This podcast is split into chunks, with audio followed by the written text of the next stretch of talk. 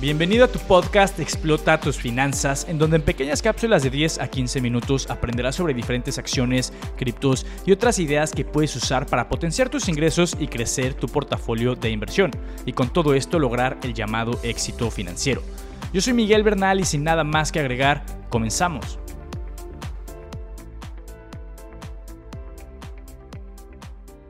¿Qué onda? Bienvenidos a este nuevo episodio de Explota tus finanzas y pues bueno, espero que estén disfrutando mucho como yo el hacer este podcast y ustedes el escucharlos. El día de hoy pues se viene un episodio que realmente no podía faltar.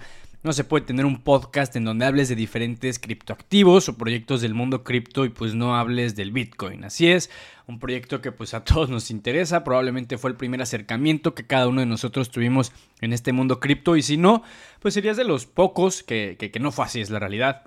Bitcoin, pues seguramente, eh, o, es lo normal, ¿no? Que sea el primer acercamiento, la primera palabra que escuchemos en este mundo cripto. ¿Por qué? Porque así de sencillo fue la primer criptodivisa en existir, ¿no? Ahí por ahí de, ya hace 13 años, al momento en el que se está grabando este podcast, ¿no? Entonces, pues bueno, vamos a hablar un poco de, de Bitcoin, qué es, cuáles son sus objetivos, cuáles son sus ventajas, desventajas, toda esta parte. Y recuerden que pues prácticamente toda la información es sacada de su white paper eh, les he dicho que pues eh, les recomiendo bastante, ¿no? El leer el white paper de algún proyecto cripto que les interese, porque así pues ya no cae tanto en, esta especulación, en, estas dudas que pues que, si te informas, por ejemplo, con un youtuber, que si te informas, por ejemplo, eh, en internet ahí con ciertas notas y toda esta parte, evitas todo ese tipo de situaciones. Entonces, pues bueno, Vamos a empezar con qué es Bitcoin y la frase con la que se define a Bitcoin en su white paper, que literalmente es la frase inicial de este documento, es es un sistema electrónico de efectivo de igual a igual. En inglés es An Electronic Peer-to-Peer Cash System. Y así es básicamente como tú puedes definir a Bitcoin en una oración. ¿Por qué? Porque cuántas veces no nos hemos eh, topado con gente que, le preguntas qué es Bitcoin y te echa un choro mareador de que es la primer criptodivisa y su tecnología subyacente es el blockchain y la moneda de curso legal de este país, e, etcétera. O sea, sí, sí, sí es eso Bitcoin, pero más allá, ¿no? O sea, ya cuando quieres eh, reducirlo a términos pues, mucho más simplificados, es un sistema electrónico de efectivo de igual a igual. Eso es muy importante, ¿no? Todo esto, pues literalmente lo puedes ver en el white paper. Si tú buscas o googleas bitcoin.org, es un documento de nueve páginas, ¿no? O hablando de longitud es algo bastante eh, asumible, ¿no? que cualquiera de nosotros podría leer. Y hablando de los tecnicismos y de que si le entenderías al 100%, bueno, ya depende de cada uno de nosotros y de qué tanto conocimiento traigas eh, detrás, ¿no? Pero justamente eh, mi, mi, objetivo es que cada uno que esté escuchando este podcast, cada persona que sea audiencia de Explota tus finanzas, pues sea capaz de entender el white paper de Bitcoin, porque una vez que entiendes a Bitcoin, pues va a ser más fácil que entiendas a los demás criptoactivos, es la realidad. Entonces, bueno, vamos a continuar hablando un poco de Bitcoin. Hay que entender que fue la primer cripto de la historia. Pero es la primera moneda digital de la historia. No sé si sepas la respuesta, pero la respuesta es no. Eh, no es la primera moneda digital, ya ha habido varias, en su momento fracasaron muchas. Y pues bueno, ¿no? Eso sí, es la primera eh, moneda digital, si así lo quieren ver, que mezcla toda esta parte de encriptación computacional con el sistema de incentivos que más adelante les voy a estar explicando.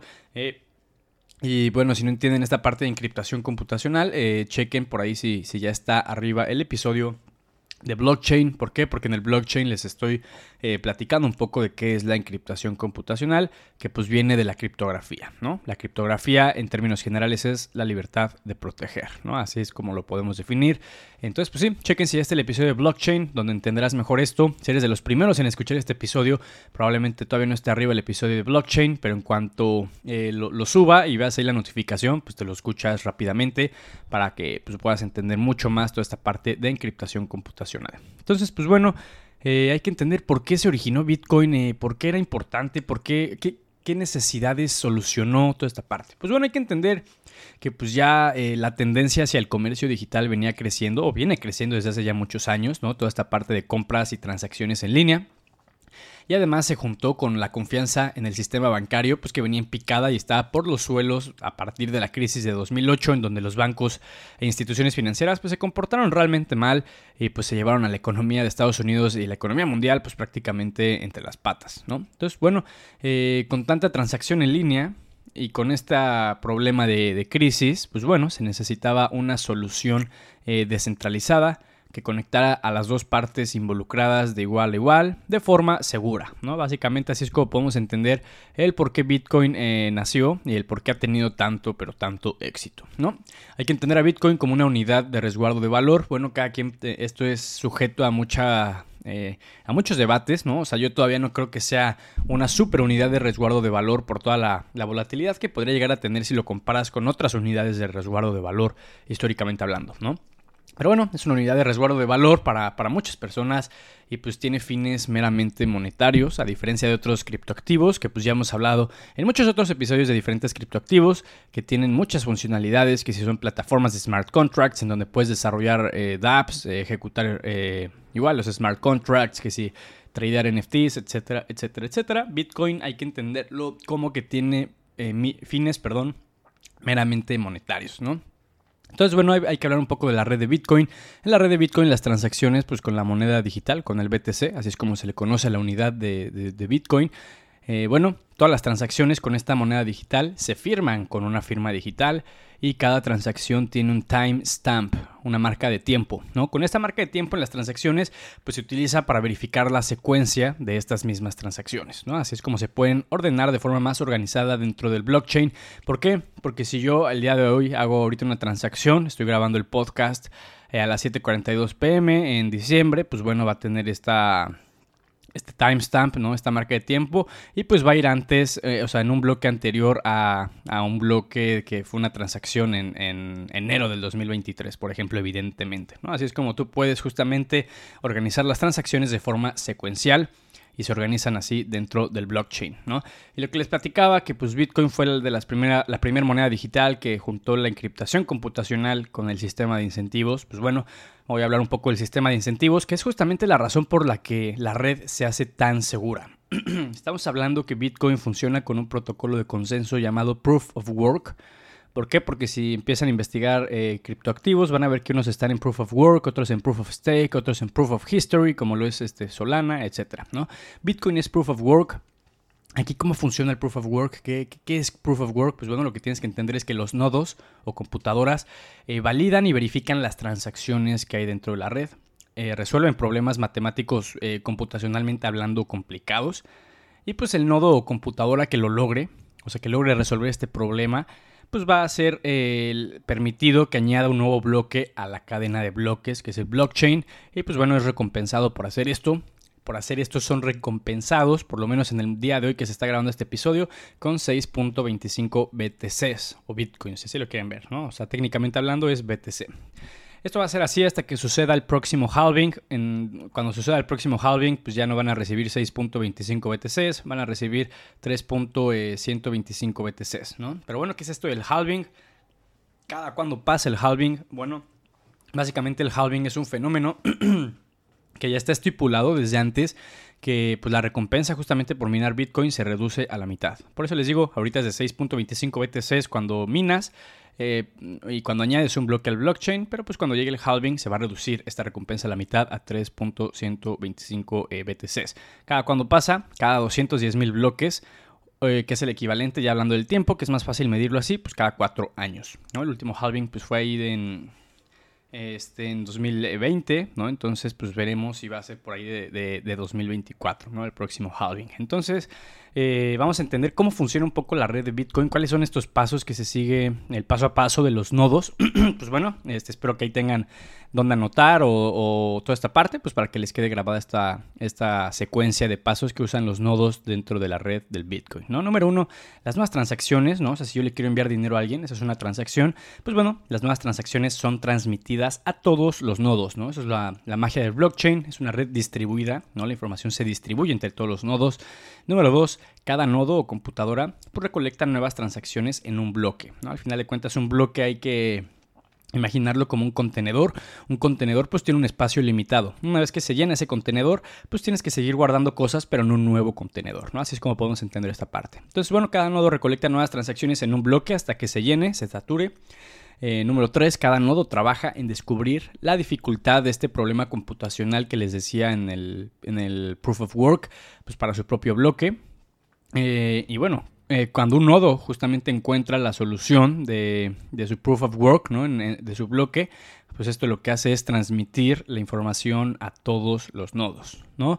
Entonces una vez que pasa eso, pues hay que entender que el nodo acepta solo el bloque eh, solo, si todas las transacciones en él son válidas y no han sido gastadas, ¿no? Recuerden que el blockchain soluciona todo este problema del doble gasto, que pues sí puede pasar en el sistema de pagos pues más tradicional, en donde pues se procesan de una forma muy lenta, en donde pues te da tiempo suficiente de gastar la misma cantidad de dinero eh, dos veces, por ejemplo, ¿no? Entonces, pues bueno, siempre que las transacciones sean válidas y no han sido gastadas, eh, el bloque va a ser válido, ¿no? Y ya, número 6, ¿no? El último paso es los nodos eh, aceptan el bloque y trabajan en crear el siguiente bloque pues para que la cadena siga eh, con su secuencia, ¿no?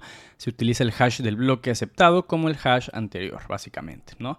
En otro capítulo estaremos hablando de pues, todos estos conceptos como de hash, de timestamp y toda esta parte, por si de momento eh, suena bastante, bastante abrumador, pero pues hash podemos entenderlo como si fuera la huella digital del bloque, ¿no? Es muy importante este concepto y aporta mucho al tema de seguridad dentro del blockchain, ¿no? Entonces, pues bueno, ya una vez que estamos entendiendo un poco más toda esta parte, hay que entender que el objetivo de Bitcoin era diseñar una red de pagos eh, descentralizada. Eh, sí, ¿no? O sea, no hay un organismo central como si fuera un banco, ahí es centralizado por completo, bueno, aquí es descentralizado. Número dos, distribuido, ¿no? Recuerden que pues toda la información, las validaciones y toda esta parte pues se distribuye entre todos los nodos participantes. Y número tres, pues democrático. Aquí todos los participantes tienen el mismo grado de importancia, eh, a diferencia del sistema bancario tradicional, ¿no? Eh, es la realidad. Entonces, pues básicamente ese es el objetivo de Bitcoin, diseñar esta red de pagos, un sistema electrónico de efectivo, descentralizado, distribuido y democrático.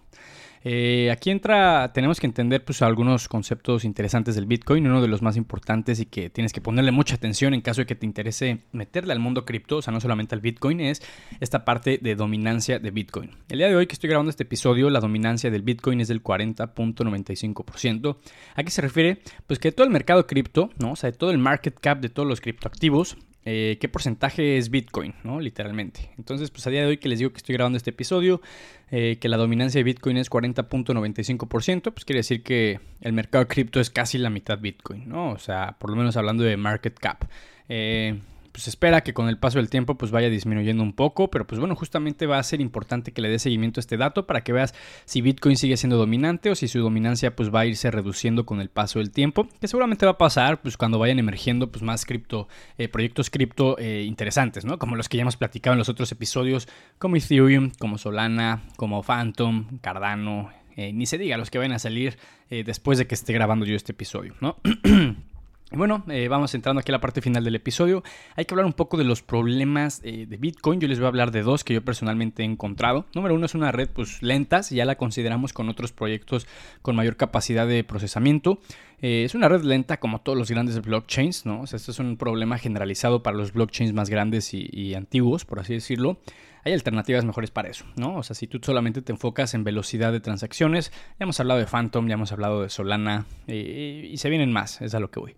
Eh, número dos, pues hay blockchains con más utilidad. Eh, podemos considerar que pues, Bitcoin es un blockchain privado en cuestiones de que no es programable, ¿no? O sea, tú no puedes montar ahí muchos proyectos, a diferencia de Ethereum, donde pues hay eh, miles de proyectos montados en Ethereum, que pues ya hablamos en su episodio, que pues tiene el potencial de ser el nuevo Internet. Si no lo has escuchado, no sé qué haces perdiendo el tiempo, ve y escucha esos 15 minutos para que te des una verdadera empapada de Ethereum, que es uno de los proyectos más interesantes en este mundo, ¿no? Entonces podemos entender que Bitcoin es una especie de iOS, ¿no? Este sistema operativo de Apple. Y Ethereum es Android, ¿no? Este sistema operativo eh, pues, eh, externo, por así decirlo, que pues tiene más eh, nivel de personalización, ¿no? O sea, tú le puedes meter más funciones.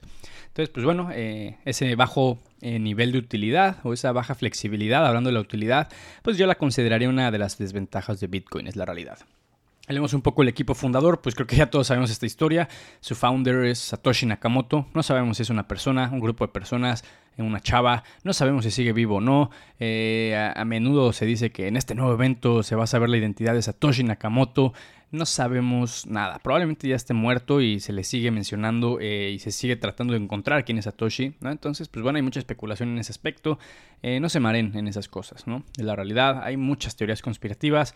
si este este capítulo, cuando llegue a, mil reproducciones, pues yo voy a decir mi, teoría sobre quién pienso que es Satoshi Nakamoto. Mientras, pues la realidad es que no, ¿no? Entonces, bueno, entrando un poco a la parte final, hay que hablar de qué es lo que hace tan único a Bitcoin, por qué es especial, qué características muy interesantes tiene. Ok. Número uno, es la primera cripto en haber existido. Eso ya lo hace especial, por así decirlo. Aquí se marcó el nacimiento de este mundo tan emocionante con tanto campo de de aplicación y, muchas otras cosas más. Número dos, ya es la moneda de curso legal en un país. En El Salvador, por si no lo sabían, aquí en Centroamérica, eh, moneda de curso legal es que es la moneda oficial, ¿no? Dejémoslo así. O sea, así como en México es el peso mexicano, en Estados Unidos el dólar estadounidense, pues en El Salvador es el Bitcoin y el dólar estadounidense, ¿no? Son sus dos monedas de curso legal. Quiere decir que en todos los lugares te deben aceptar ese pago. Quiere decir que si alguien te quiere pagar con Bitcoin o con BTC, lo debes aceptar, ¿no? Número dos, también eh, ya tendrá su ciudad, ¿no? La Bitcoin City eh, se va a construir en El Salvador, al lado de un volcán que que va este, a surtir su energía geotérmica para que ahí se esté minando y se llene de energía la ciudad. Es un proyecto brutal que por lo menos cuando estoy grabando este episodio está en la pura idea, ¿no? O sea, literalmente eh, el, presidente de El Salvador, Nayib Bukele, lo anunció hace, un, hace unos nueve días, ¿no? Eh, probablemente si estás escuchando este podcast más adelante, pues ya la ciudad sea una realidad y pues tendrás tus propios comentarios al respecto, ¿no? Pero bueno, en este momento sigue siendo una idea y está interesante bajo mi punto de vista, ¿no? El número tres fue la primer cripto en llegar al trillion de market cap o al billón para nosotros, ¿no? El market cap, recuerden que es este precio de cripto por número de criptos que hay en, en, en circulación, Eh, número cuatro es una economía diseñada para subir. ¿A qué me refiero? ya les expliqué este fenómeno del halving, que quiere decir que pues los mineros cada vez, cada vez van a ser recompensados con menos bitcoins. Eh, entonces, pues cada vez se van a producir menos bitcoins, ¿no? Entonces, ¿qué incentivo tienes tú como minero de estar eh, generando algo que cada vez te va a dar menos en cantidad? Pues fácil, le subes el precio, lo vendes más caro y ya está. Ese es tu incentivo para minar. Si ahorita te están pagando 12 eh, bitcoins, ¿no? y los puedes vender a 50 mil dólares cada uno, pues cuando te paguen 6, pues véndelos a 100 mil dólares cada uno. ¿no? Entonces Bitcoin es una economía diseñada para subir eh, en el largo plazo, ¿no? Me malentienda, no quiere decir que en el nivel de precio en el que tú entres, a partir de ahí va a subir sí o sí, ¿no? O sea, puede que sí lo estés comprando relativamente caro si viene de una subida de un 3000% en un año, bueno, eh, probablemente se adelantó unos años, es algo que no sabemos, ¿no? Para que tengas cuidado y no lo tomes esto como una recomendación de inversión o una recomendación de operar en el corto plazo. Eh, también pues, es un activo anti-inflación, que ahorita es un gran problema, por lo menos en México la última inflación quincenal fue por encima del 7%. Yo no lo he vivido eso nunca eh, conscientemente, claro que sí. Y pues ya sabemos, ¿no? Que la inflación pues debe estar controlada para que no sea un problema. Que esté controlada, pues por lo menos en México es que esté en el objetivo del Banco Central, que es ahí un 3%. Ahorita está más del doble del objetivo del Banco Central, ¿no? Ahorita la inflación es un verdadero problema, veremos si se controla o no. Pero pues Bitcoin es un problema, perdón, es una solución, un activo anti-inflación ya que pues hemos escuchado que tiene una oferta monetaria limitadísima a, a 21 millones de bitcoins, nunca va a existir más es dinero programado, ¿no? Entonces no es como, como el dinero fiat, ¿no? El dólar, el peso, etcétera, que pues la Fed pues puede poner a echar a andar la, impresora de billetes, ¿no? Aquí no, es dinero programado y pues ya está, ¿no? O sea, programado que pues cuando llegue el Bitcoin 21 millones, eh, ahí va a dejar de existir, ¿no? El precio al grabar el día de hoy el podcast es de 56 mil dólares. Entonces, pues para que lo consideren, ¿no? O sea, yo creo que Bitcoin es un activo que de cara a los próximos años eh, da para más. Pero bueno, ¿no? O sea, 56 mil perdón, eh, dólares es, algo considerable. y hay que entender que Bitcoin eh, pues tiene este, esta oportunidad de, valer 56 mil dólares por unidad y de valer 100 mil dólares por unidad. ¿Por qué? Porque solamente van a existir 21 millones. Recuerden que esto es tema de market cap, no solamente del precio de la cripto, ¿no? Porque cuántas veces no hemos visto eh, comentarios de esta cripto va a llegar al precio de Bitcoin, esta cripto va a llegar a 100 dólares. Hay criptos para los que no hay manera que, lleguen a, un nivel de precio parecido a Bitcoin. ¿Por qué? Porque va a haber muchas más criptos en circulación. Básicamente eh, por eso, ¿no, mis estimados? Entonces, pues bueno, el precio global esto es de 56 mil dólares, veremos cómo va evolucionando y su market cap es de 1.068 billones de dólares o 1.068 trillions, ¿no? Entonces, está, está bastante, bastante interesante la primer cripto en haber superado este market cap. En estos momentos que estoy grabando el podcast, eh, la oferta circulante de Bitcoin es de 18 18.9 millones de bitcoins, ¿no? Esto quiere decir que ya está el 90% de los bitcoins que alguna vez van a existir en, circulación, ya están en circulación, ya están circulando, ¿no? O sea, 18.9 de 21 millones de bitcoins que habrá. Eh, el token, digo, el, ticker, perdón, de, Bitcoin es BTC, ¿no? Que así es como se le conoce a la cripto como tal. Bitcoin es la red. Eh, la cripto es BTC, ¿no? Por si te interesa comprarla. Y los centavos, si así lo quieren llamar, ¿no? Estas, estos decimales son satoshis, ¿no? Eh, porque seguramente alguna vez has leído o escuchado Satoshi y no tenías ni idea de qué era, pues bueno, ya lo sabes. Y ya por último, pues la, pregunta del millón, ¿en dónde comprar? Pues en todos lados, o sea, en todos lados donde pues vendan criptoactivos eh, va a estar Bitcoin, ¿no? Es el único, es la única cripto junto con Ethereum, me parece que va a estar en cualquier tipo de exchange, ¿no? Es un exchange que no maneje Bitcoin, pues ten cuidado, ¿para qué te metes ahí? A mí personalmente no me daría confianza. Pero pues están listos los que yo personalmente he usado y son buenos, ahí te dejo el link en la descripción con un con un acceso directo a, ciertos beneficios, ¿no? En algunos te van a cobrar menos comisión, en algunos te van a regalar eh, eh, criptos por haber usado ese link, etcétera, etcétera, etcétera. Pero bueno, está Bitso, está Binance, está Coinbase, está FTX, está KuCoin y, y, muchos más. Pero estos son los que yo te digo que yo he usado y te recomendaría ampliamente, ¿no? Pero pues bueno, espero que te haya gustado mucho este episodio.